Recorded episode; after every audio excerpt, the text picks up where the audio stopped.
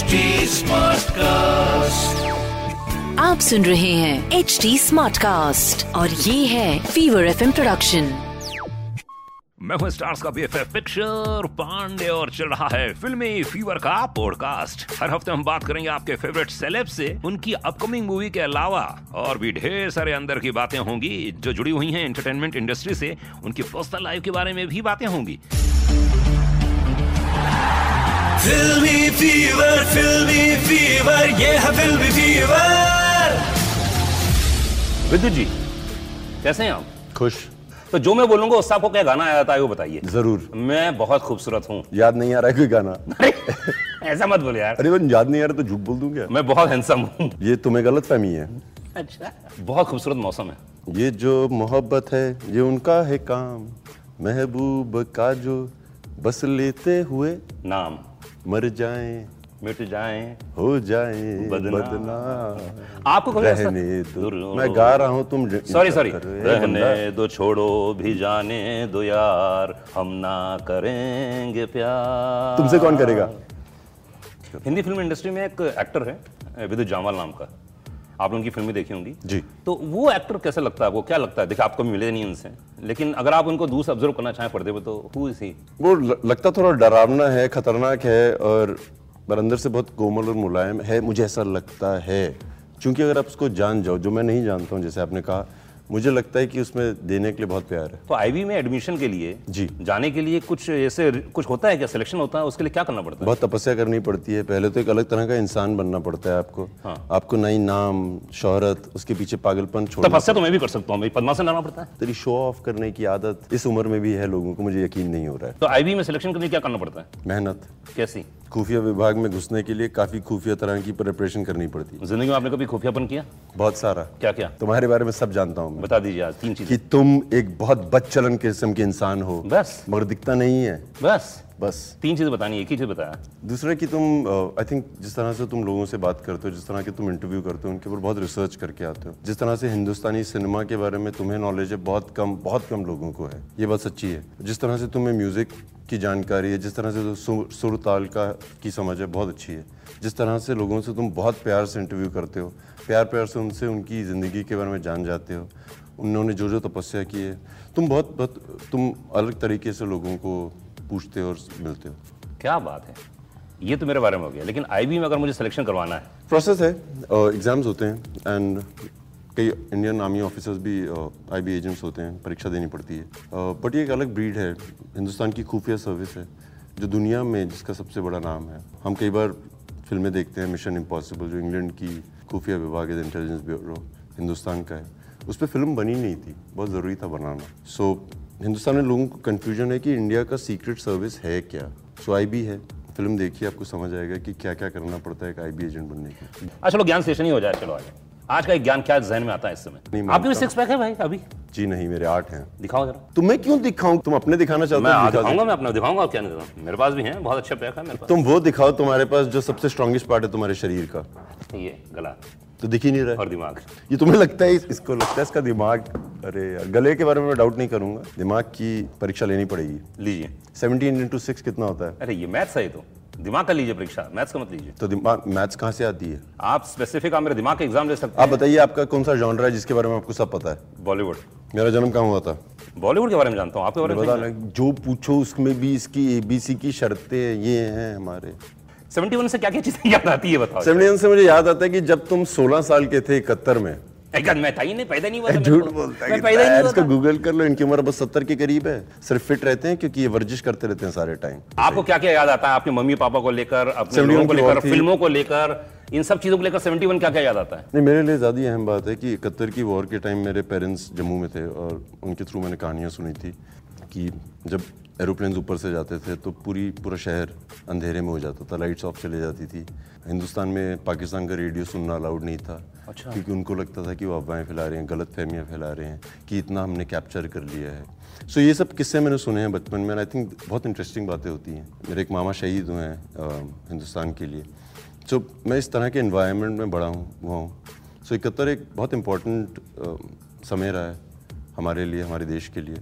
इस फ़िल्म में एक बहुत अहम बात थी जो मैं चाहता था कि दर्शकों को पता लगे people should know about it कि मैं हाल के उदाहरण से आपको बता सकता हूँ कि इस समय रशिया जो एक बहुत बड़ी पावर है, वो एक देश के ऊपर उन्होंने अटैक किया हुआ है। डेढ़ साल के करीब होने वाले हैं अभी।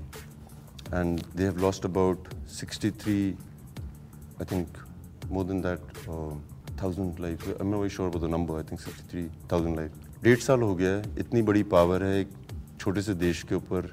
काबू नहीं कर पा रही है। हिंदुस्तान ने इकहत्तर की वॉर तेरह दिनों में जीत ली थी। क्या बात आप सोचिए कि हिंदुस्तान की खुफिया सर्विस जो इंटेलिजेंस ब्यूरो है किस लेवल पे होगी कि आपने एक देश को पराजित कर दिया और दो देशों को एक देश को दो हिस्सों में डिवाइड कर दिया। हिंदुस्तान ने ईस्ट पाकिस्तान और वेस्ट पाकिस्तान को तेरह दिनों में अलग कर दिया था।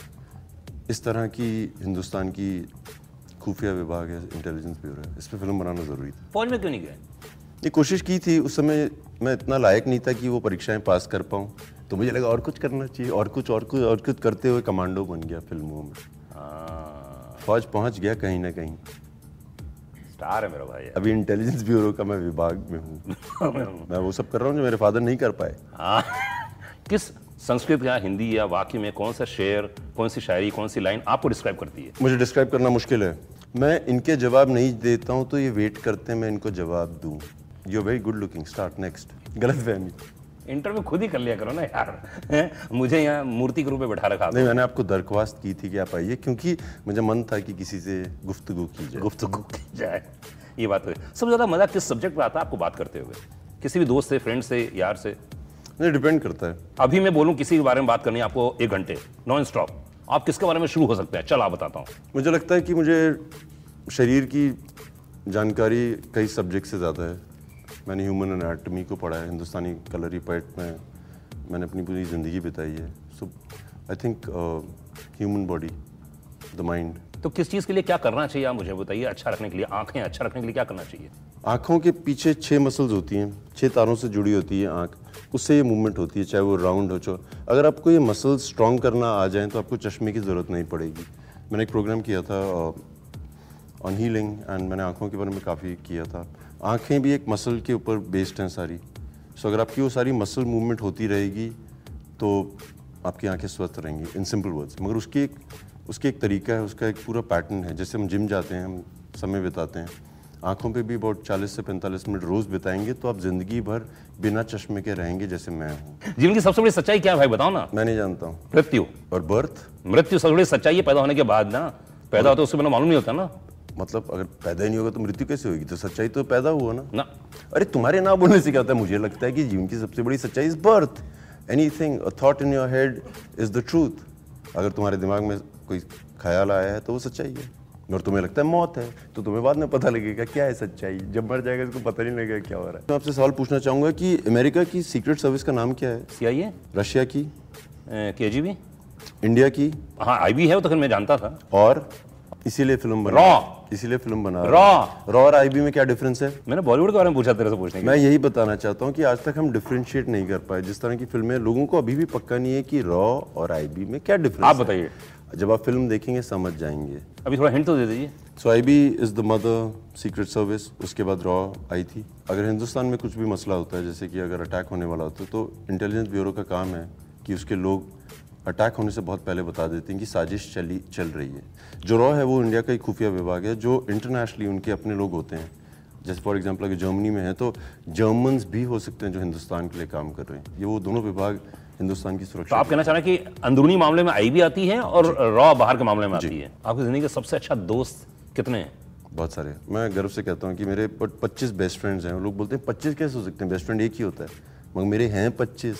तो ये है विद्युत जामवाल जिनके 25 दोस्त हैं और सब जिगरी दोस्त हैं। जिगरी। मेरा किसमें नंबर आता है? तुम वाली लिस्ट में नहीं हो। तुम 25 वाले में नहीं हो मगर मेरे तुम उस लिस्ट में हो जहाँ पे मैं उस इंसान को जो साल में एक बार मिलता है उस पर पूरा विश्वास करता हूँ कि जब वो आता है तो खुशी से आता है जब बात करता है तो खुशी से करता है और जब जाता भी है तब भी मेरी बुराई नहीं करता है। तुम उस कैटेगरी में आते हो क्योंकि मैं भी वैसे ही हूँ तुम्हारी तरह ऐसी ढेर सारी बातों के लिए सुनते रहिए फिल्मी फीवर का पॉडकास्ट विद मेरे यानी स्टार्स के बीएफएफ पिक्चर पांडे के साथ only on H T cast जिसे आप फॉलो कर सकते हैं Facebook Twitter Instagram LinkedIn YouTube और क्लब हाउस पर। और भी बहुत सारे पॉडकास्ट सुनने के लिए बस सिंपली लॉग इन कीजिए www.stsmartcast.com तो बस सुनते रहिए, बहुत सारी बातें स्टार्स के अंदर की बातें, सिर्फ़ यहीं पर। आप सुन रहे हैं एच डी स्मार्ट कास्ट और ये था fever FM production H smart Smartcast.